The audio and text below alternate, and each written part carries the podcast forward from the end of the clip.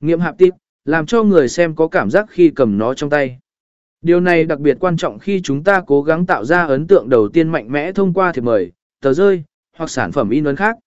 B. Tầm quan trọng của việc lựa chọn loại giấy phù hợp Việc lựa chọn loại giấy phù hợp là một yếu tố then chốt trong quá trình thiết kế in ấn.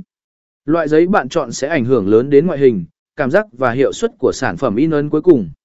Không chỉ vậy, mà còn có tác động đáng kể đến cách thông điệp của bạn được truyền đạt và nhận thức bởi đối tượng mục tiêu. Việc lựa chọn loại giấy không chỉ liên quan đến